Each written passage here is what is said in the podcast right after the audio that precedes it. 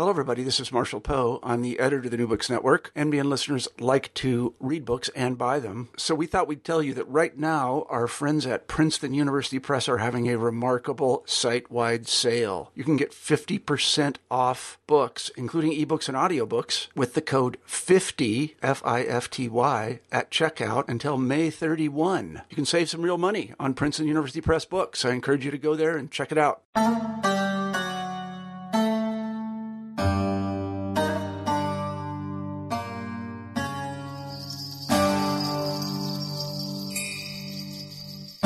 Hello and welcome to a new episode of New Books in Islamic Studies. I'm your host, Sher Ali Tareen. For each new episode, we choose an important new book in the field of Islamic studies and we chat with its author.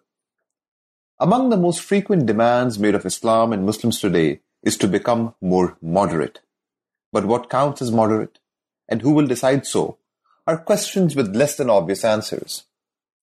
In her timely and politically urgent new book, Beyond Religious Freedom, The New Global Politics of Religion, Elizabeth Hurd, Associate Professor of Religion and Political Science at Northwestern University, explores the powerful global networks that seek to regulate and moderate religion in the name of promoting religious freedom.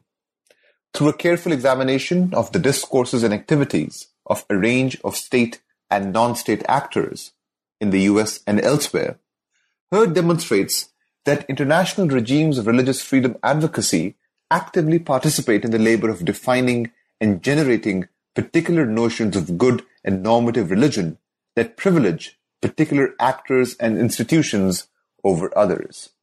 However, as Hurd brilliantly shows and argues, such attempts to canonize good religion, which often corresponds to the articulation of religion most amenable to US imperial interests, remains thwarted and unsuccessful.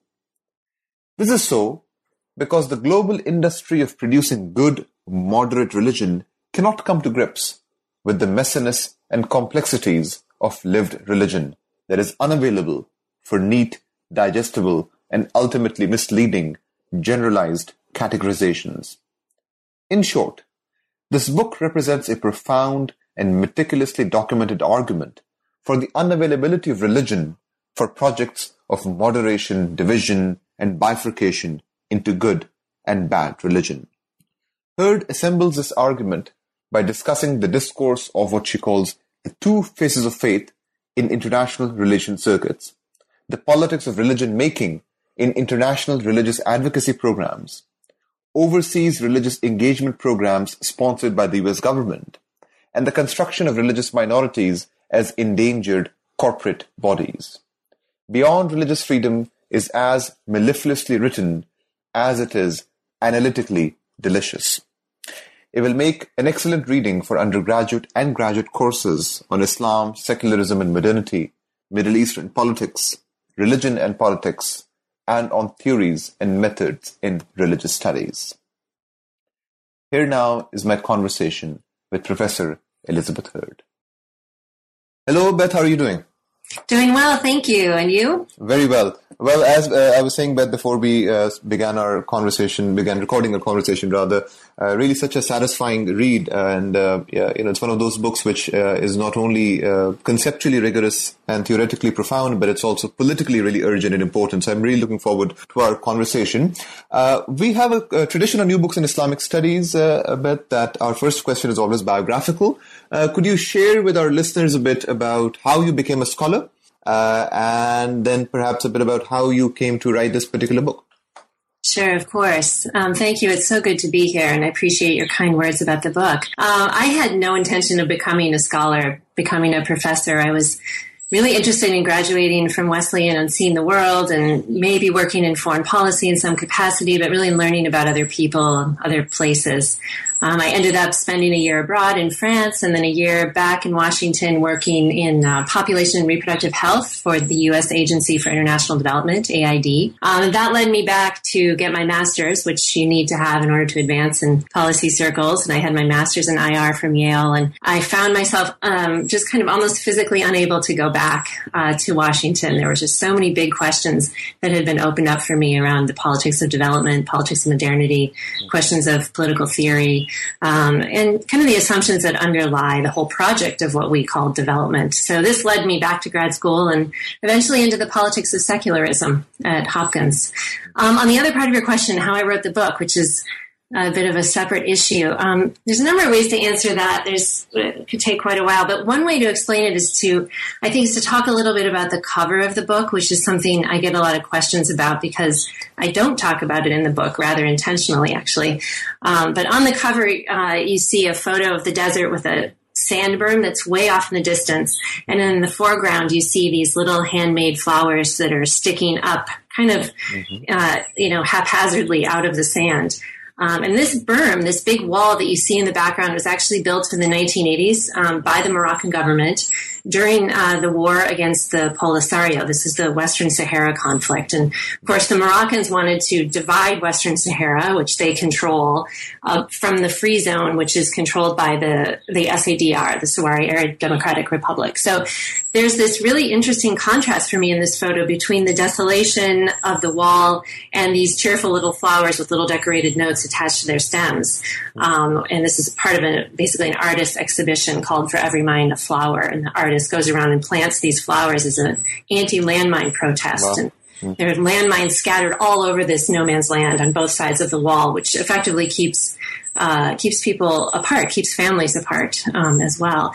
So I really like the visual contrast in this image between uh, the, I think the forms of politics, and here state politics represented by the wall, and this kind of uh, improvised, you could say, uh, popular protest movement. And for me, this sets the stage in an interesting way for the book's analysis of the global politics of religion, and that there's this unbridgeable distance between the berm, the wall, and the flowers that are up close that kind of echoes the book's argument um, in the sense that I am trying to draw attention to the gaps between these big constructs of religious governance um, like religious freedom, uh, for example, uh, that are created and put in place by states, and the lived experiences of the people that these big constructs are supposed to be governing and protecting, and in some cases, reforming and redeeming. So it's that tension, that disjuncture between these big social engineering projects and the lives of the people that are subjected to them that really interested me here. And I wanted to kind of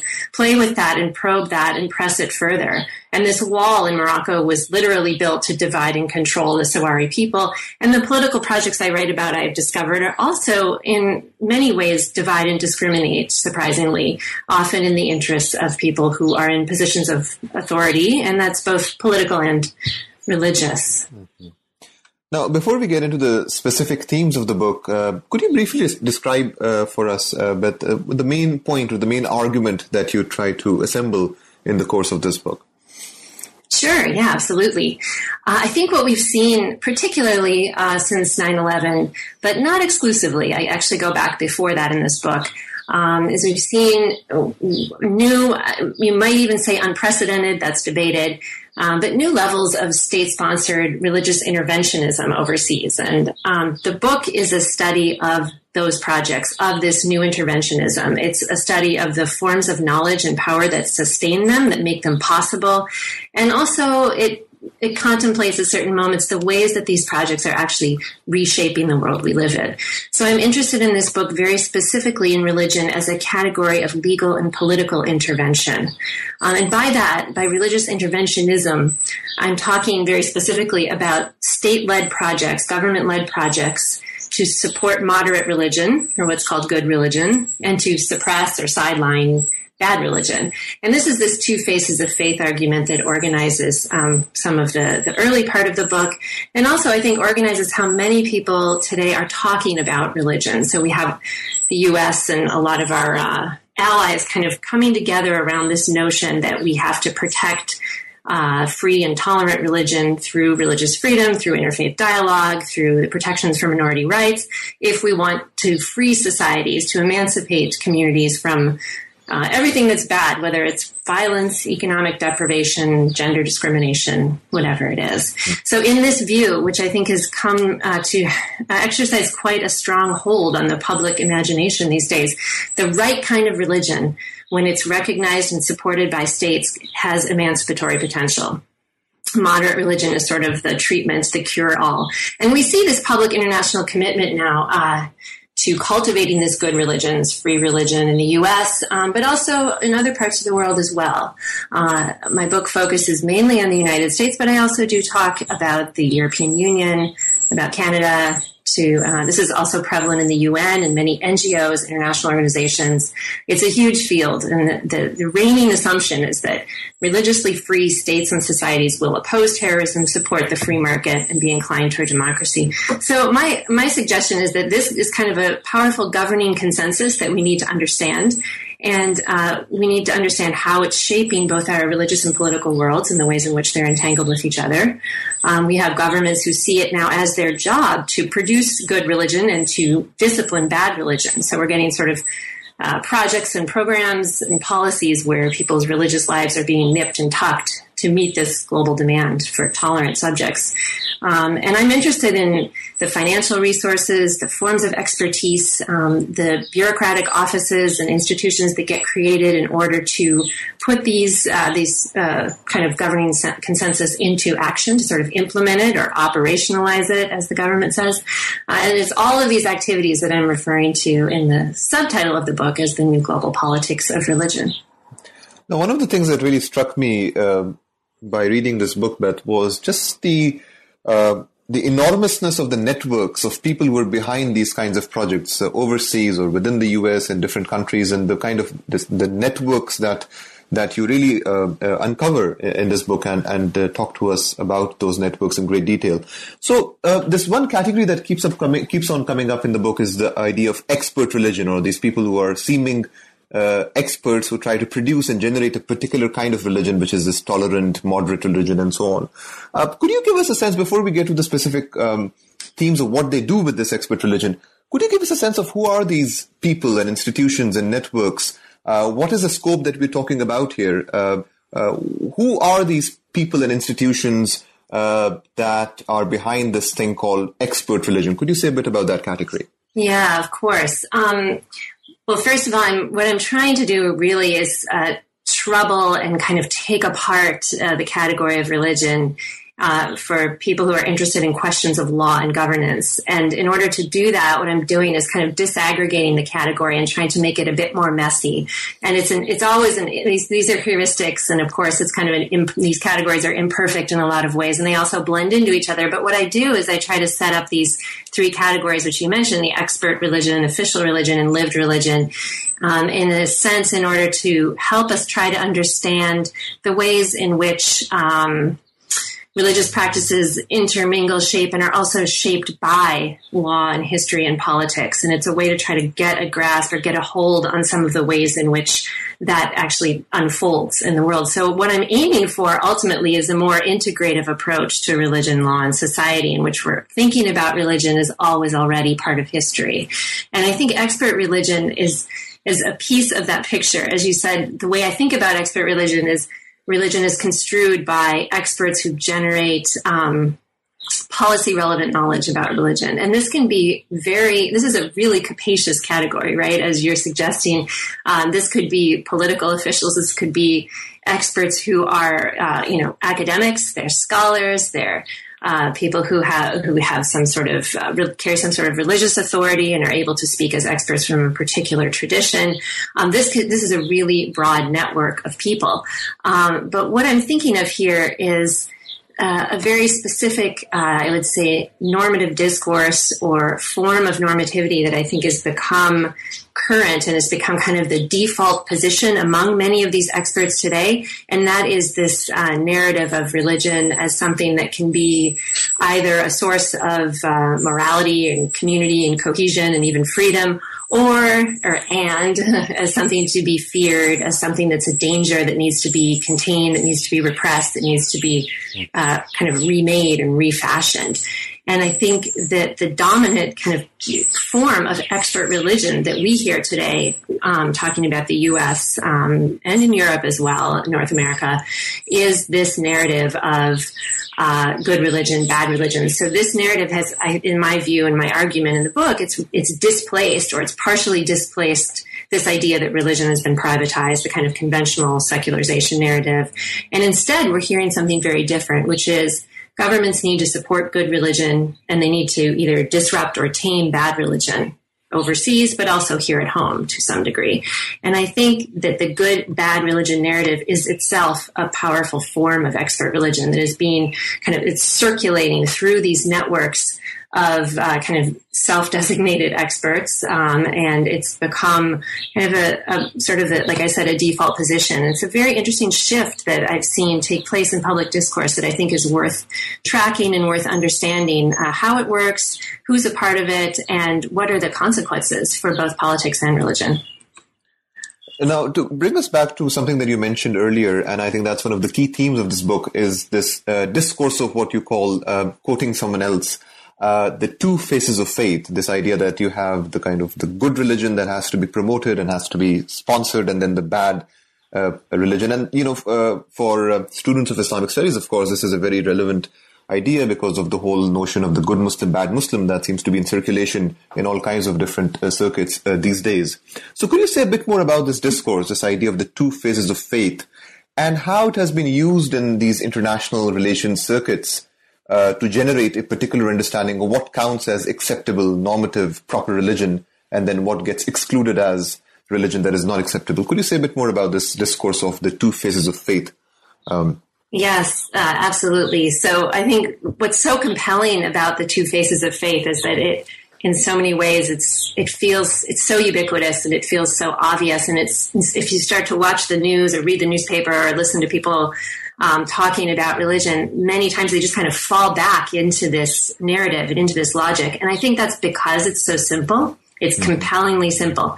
The idea is simply to, on the one hand, identify and empower peaceful moderates, and on the other hand, to marginalize and reform intolerant extremists. So this model, this two faces, good religion, bad religion, um, it's very easy to understand. And I think this helps to explain why it's so powerful.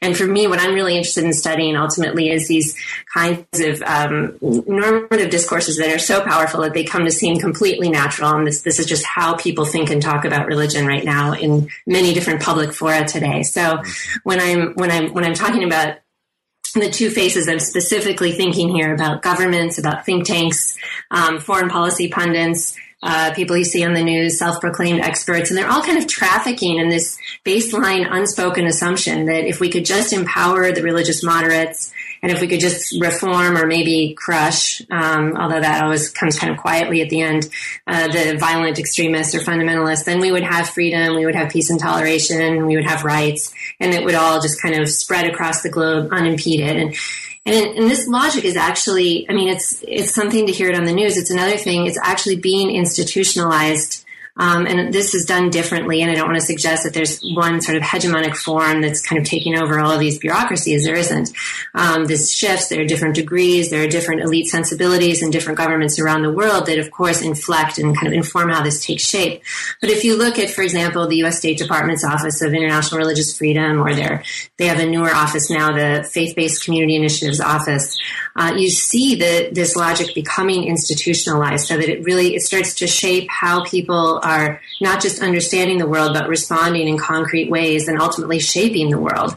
Um, there are new offices that kind of embody the two faces popping up pretty much every day, and others get closed down. Um, in Ottawa recently, with the with the new Trudeau government in power, they closed down their Office of Religious Freedom and actually merged it into another office. So it, things shift, and it's a shifting terrain, of course.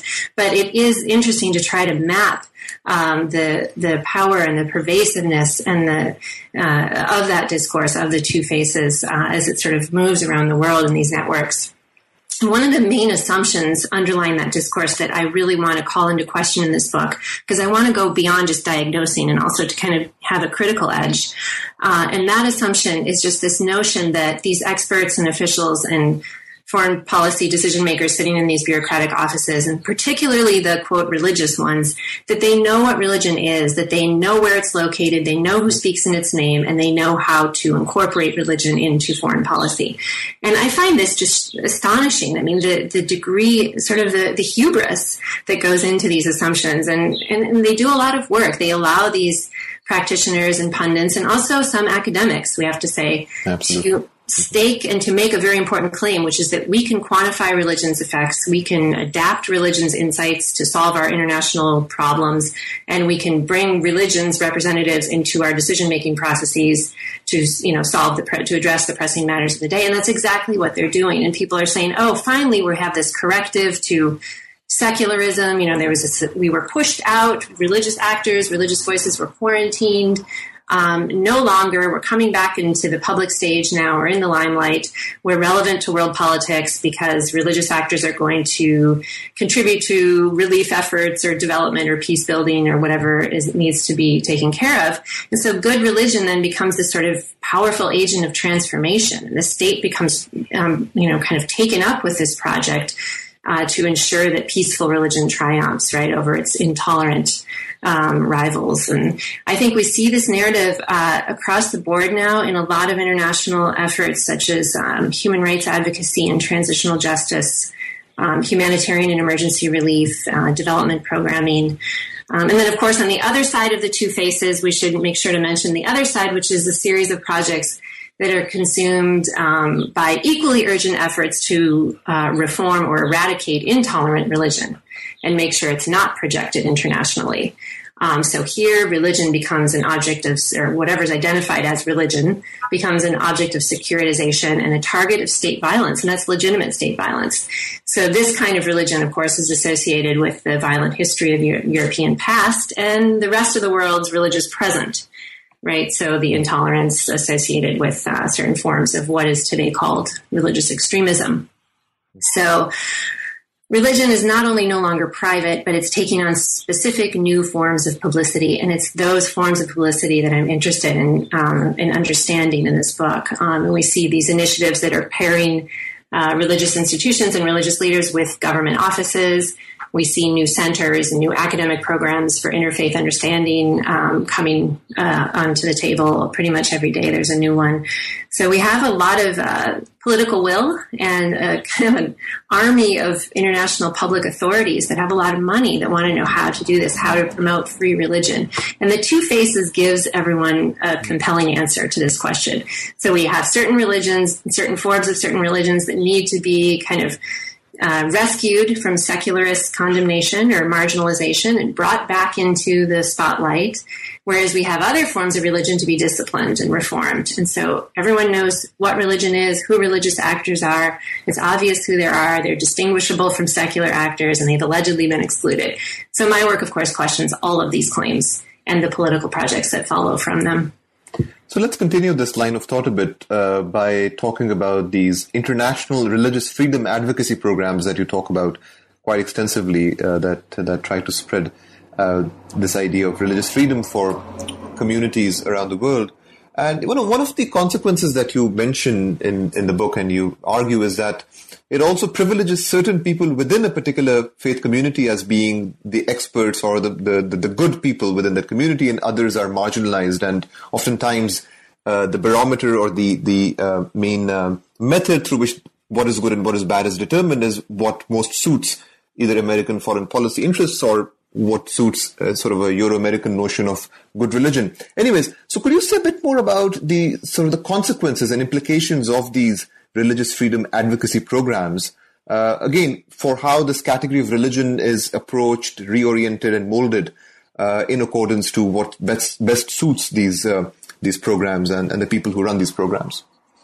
It's an excellent question. It's a very big question. Um, uh, you know, you're talking both here about conceptual spaces and political spaces, and in, different ways, each of those domains have been, I think, constrained by the dominance, even the predominance of the two faces paradigm, and also its expression through these different projects that I've been talking about, including international religious freedom advocacy and this notion that we need to promote good religion under law as sort of a panacea, a solution to all that ails us.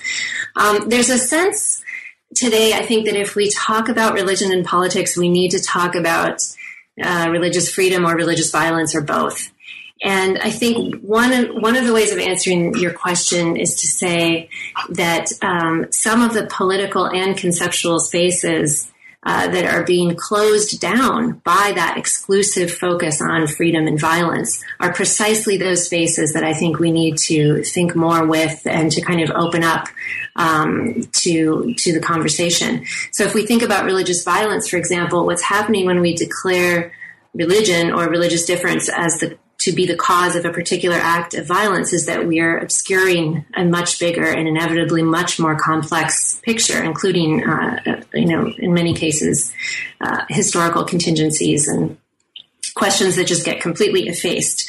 And what we have instead is this idea that a lack of religious toleration is the reason that the violence is occurring. So the explanation for violence is they're doing this, they're violent because they're religious and they don't like other religions or they're intolerant and of course, the minute we say that, which I think so many people are, are really rushing in a kind of unthinking way to say, I think we're making ourselves absolutely incapable or even blinded, um, incapable of seeing the, the ways in which broader, uh, often state sponsored, institutionalized, racialized, politicized contexts in which violence and discrimination are actually occurring. So, religion is, of course, embedded in that picture and interwoven in complex ways, depending on the context. But I think we need a much broader lens to think about how religionized, racialized, and nationalist politics, for example, become um, intertwined. And an example that I give in the book um, is the current situation of the Rohingya people of Myanmar. And I tell a very different story about their situation in which I intentionally try to de dramatize the religious element without ignoring it, while at the same time drawing attention to the uh, series of other factors that are in fact driving the violence against them, including uh, the, including coming from the state. Um, and I'm working on a piece right now, actually, for foreign policy to distill that argument um, for a broader argument and try, a broader audience, and try to make the point that we need to actually we need to not only sort of ask different questions, but we need to sort of really hit the reset button before we, we start diagnosing situations as instances of religious violence and orienting our responses then, our policy responses, our international political responses around the, the, this thing, this problem, this alleged problem of intolerance or a lack of religious freedom. Because I think we're, we're absolutely missing the boat. And we're not only missing the boat, but we may actually be um, inadvertently uh, enabling some of the some of the uh, other perpetrators of violence in this in this case um, the Burmese state and other actors that have an entrenched interest actually in marginalizing some of these communities and have for a very long time. So I think in order to understand the world around us and to respond effectively, we actually have to rethink um, in very uh, serious and sustained ways uh, some of these political constructs that we are over relying on in order to understand what's going on around the world in Myanmar and elsewhere. Mm-hmm. Now, one of the things that I really uh, appreciated and liked um, in, in your discussion was that you showed that clearly in the post 9/11 context, there has been a proliferation of these, uh, you know, religious engagement programs which have been sponsored by the U.S. government. But you also show that these have a much longer history uh, that goes well into the 50s, 40s, and so on. Um, this idea of trying to, you know, going into a country and trying to reform them in, in particular ways. And you also show this um, this tension that some of these activities may even have been constitutionally problematic in the U.S. context itself, within the U.S., but they were okay as foreign policy tools and techniques. So, could you could you say a bit about what are some of these key overseas uh, religious engagement programs uh, that are sponsored by the U.S. government today, and you know how do they serve as conduits of this attempted religious reform in different countries? Uh, how does this work? What are these programs?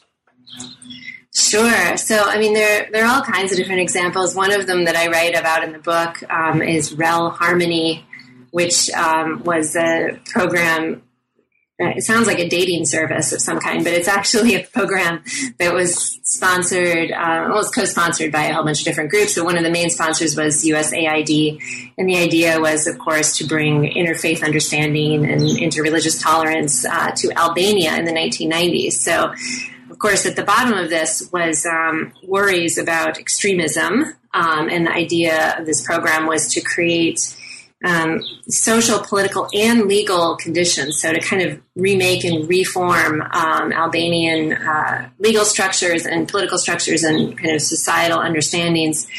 Uh, to ensure that any form of extremism that might start to show its face in Albania would wither on the vine. So, when this program got put into place, um, it became clear right away that the reality was much more complex. And I go into a little bit, not a lot, a little bit of detail on this program in the book, but what it opens up for me is this question of what does it entail, both politically and religiously, for governments to quote engage with top religious leadership, as all of these programs claim to do? This is the religious outreach, religious engagement move, which is a very much, uh, very much a part of uh, the the push to uh, to remake, to reform, to engage, to bring religion back in, and to make it part of the sort of portfolio of government activities.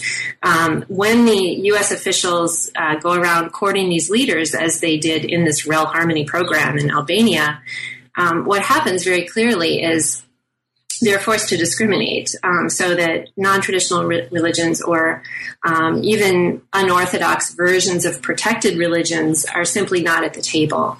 Um, and they even acknowledge this in their own report. And i think in some ways it's interesting for me to, to read these government reports and read all through all these documents because it's interesting to see the people who are involved in these projects um, struggling with the very terms in which the project itself has been framed. And I see them kind of struggling against it and kind of trying to wriggle their way out of some of the constraints that are imposed by, you know, this idea that we need, you need to go and engage with religious leaders from Albania's religious groups and you need to get them in, you know, an interfaith setting and make everyone, you know, happy and kumbaya moment and all of that. And what they actually found is that these religious leaders were pretty supportive of the interfaith initiatives, but they had very different views when it came to including members of non-traditional religious groups in the activities that were being funded by Rel Harmony.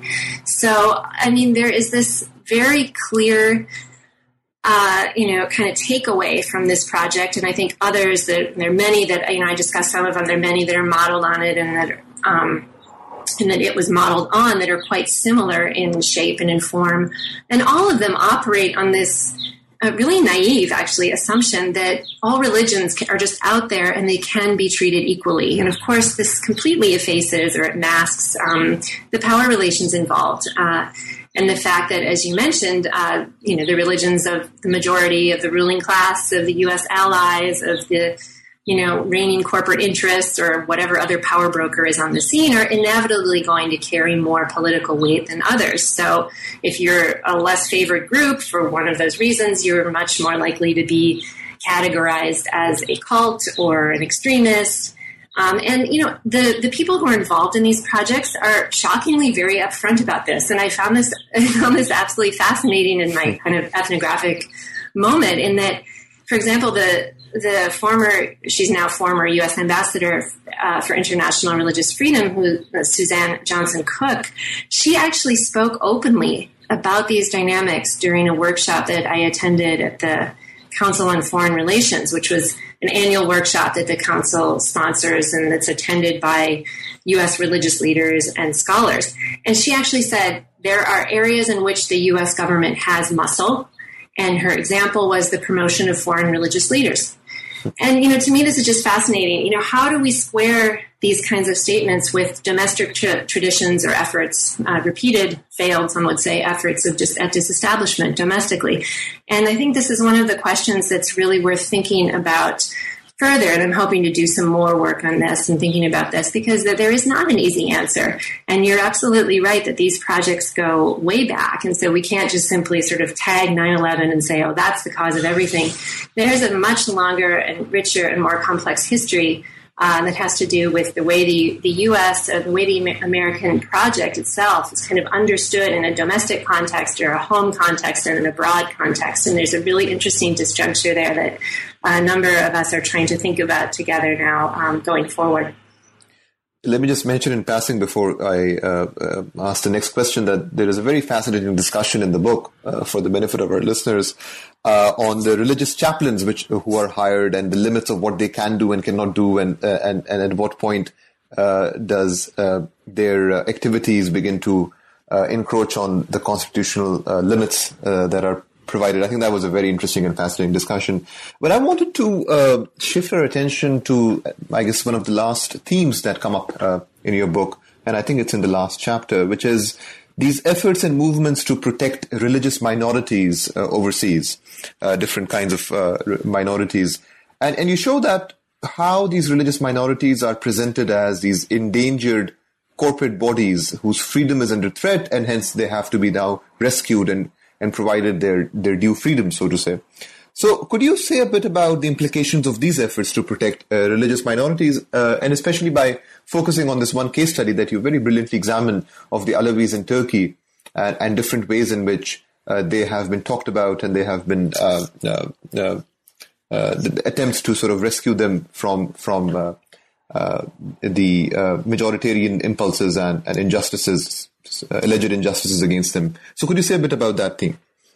Sure, of course. Um, this is such a complex story. Uh, trying to think about the best way. I mean, I should put a caveat up front, I think, probably, and just say that, um, you know, these these claims for freedom, for for religious freedom, particularly made by individuals and groups uh, in places like Turkey and elsewhere, they are uh, they are completely understandable. And my aim in, in doing this kind of work that I do and kind of trying to problematize some of the assumptions that are going into the category itself of religious minority and the politics that drive those assumptions uh, are not meant as an indictment against individuals who are making claims um, based on whatever legal means they may be able to get their hands on in order to protect themselves or their families or their communities. So I want to be very careful, and I am I hope, I hope fairly careful in the book to always couch my critique by saying, you know, I understand that in a lot of circumstances, people need to go to war with the tools they have.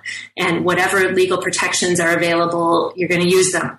Uh, and having said that, having said that, you know, as a scholar, one of the privileges I have is the ability to pull back or step back and think uh, in a more hopefully sustained way about the forms of subjectivity, both um, individual and collective, that get cultivated and get instantiated um, through the law when groups are conjured and protected legally as religious minorities.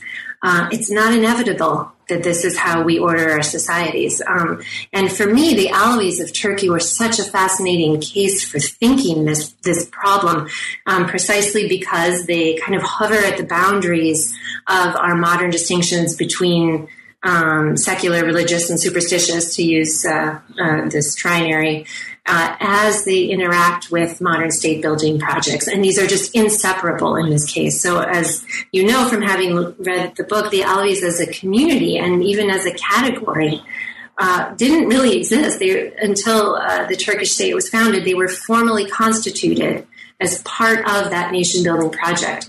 And so, in taking up their case, I wanted to understand how um, social and religious belonging gets translated and transformed through the process of becoming legalized. So, in other words, what happens? Why does it matter if we designate groups legally as religious minorities? I'm very much focused on the law in this in that chapter that you mentioned, and I suggest that when we adopt religion as a category with all of its frailties and failings that we know so well, when we adopt that category to draw together communities or people as these corporate bodies that are seen as in need of protection in order to achieve their freedom, that this is in fact quite a risky business and we should probably, we meaning here, anyone who's interested in and has the power to create, I mean, certainly not me, but people who are in much more powerful positions than I am, need to think again or think twice before uh, rushing out and creating these legal regimes kind of willy nilly all over the world.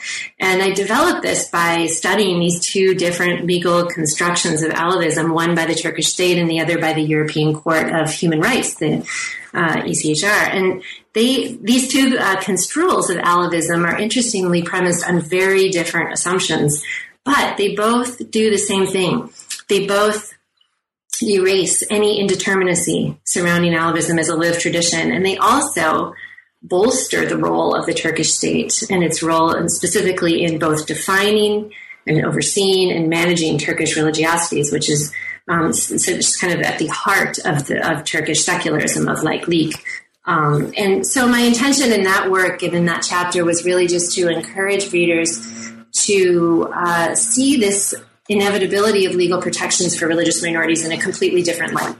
To really question what we thought we knew about the need to um, uh, identify and protect groups in those terms, and then also to open again a space in which we could seek out and which we could affirm other possibilities, um, other forms of identity and forms of solidarity that may have kind of slipped uh, outside of our line of vision due to this very intensive focus on the need to rescue uh, what are understood to be religious minorities.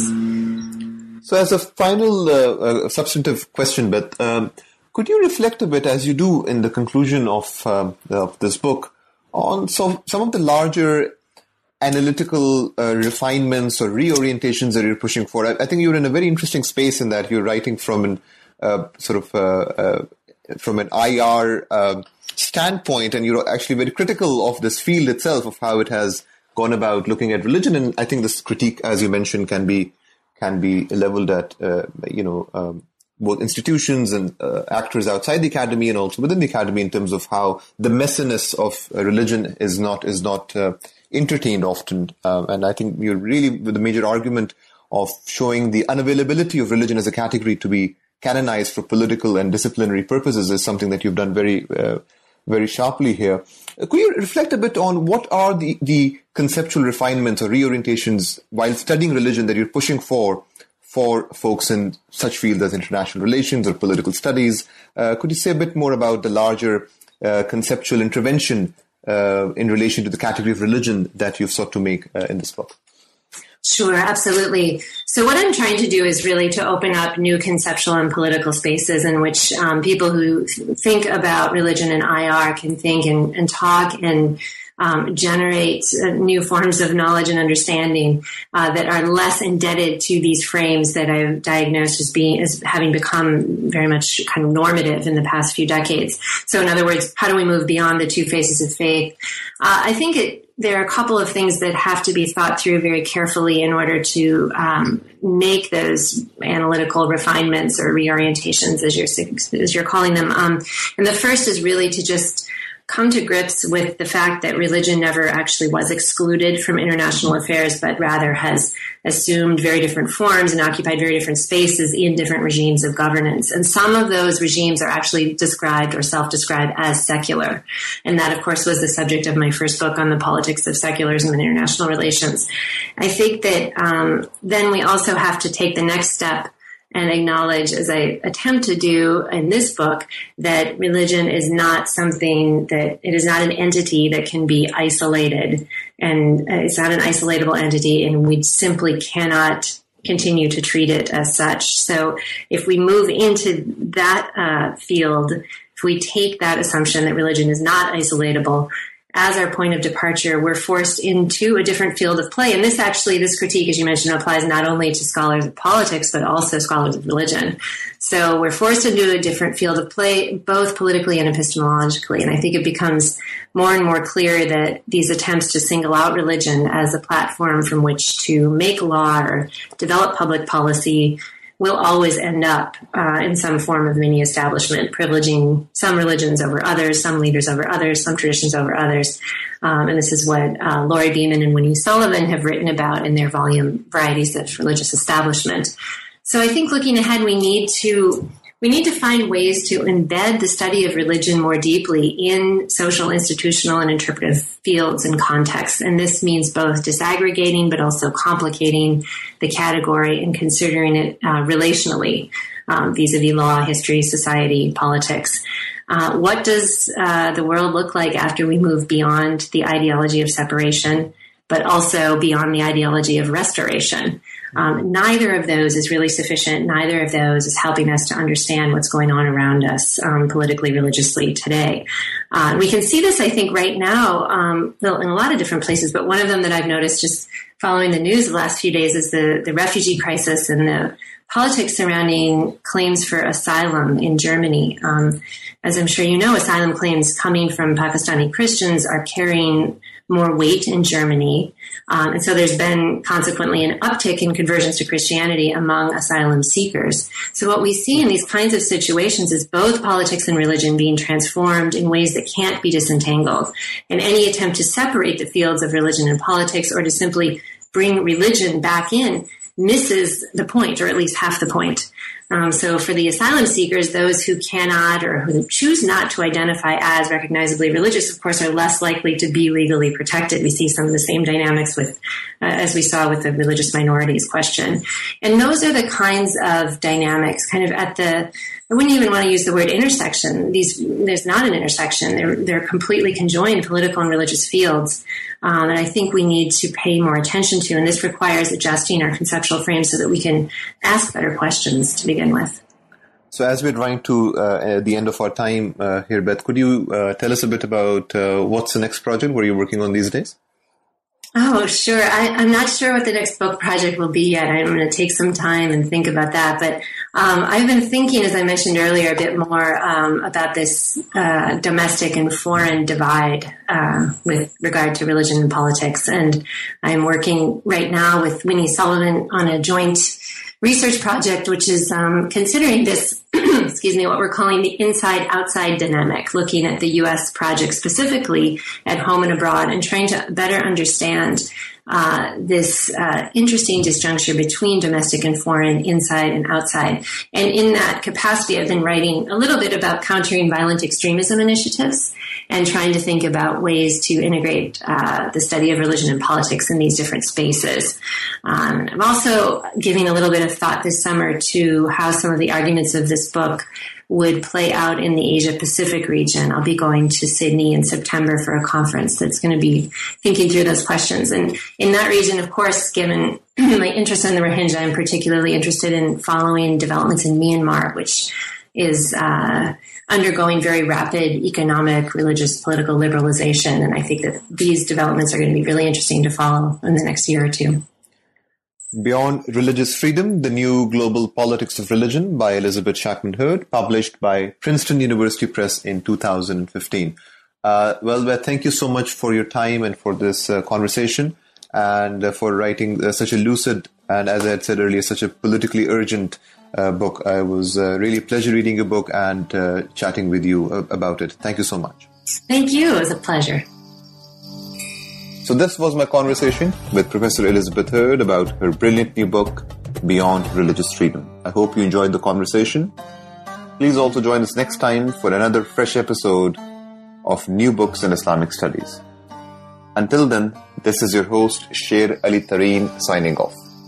Stay well, take care, and keep listening to New Books in Islamic Studies. We appreciate your time.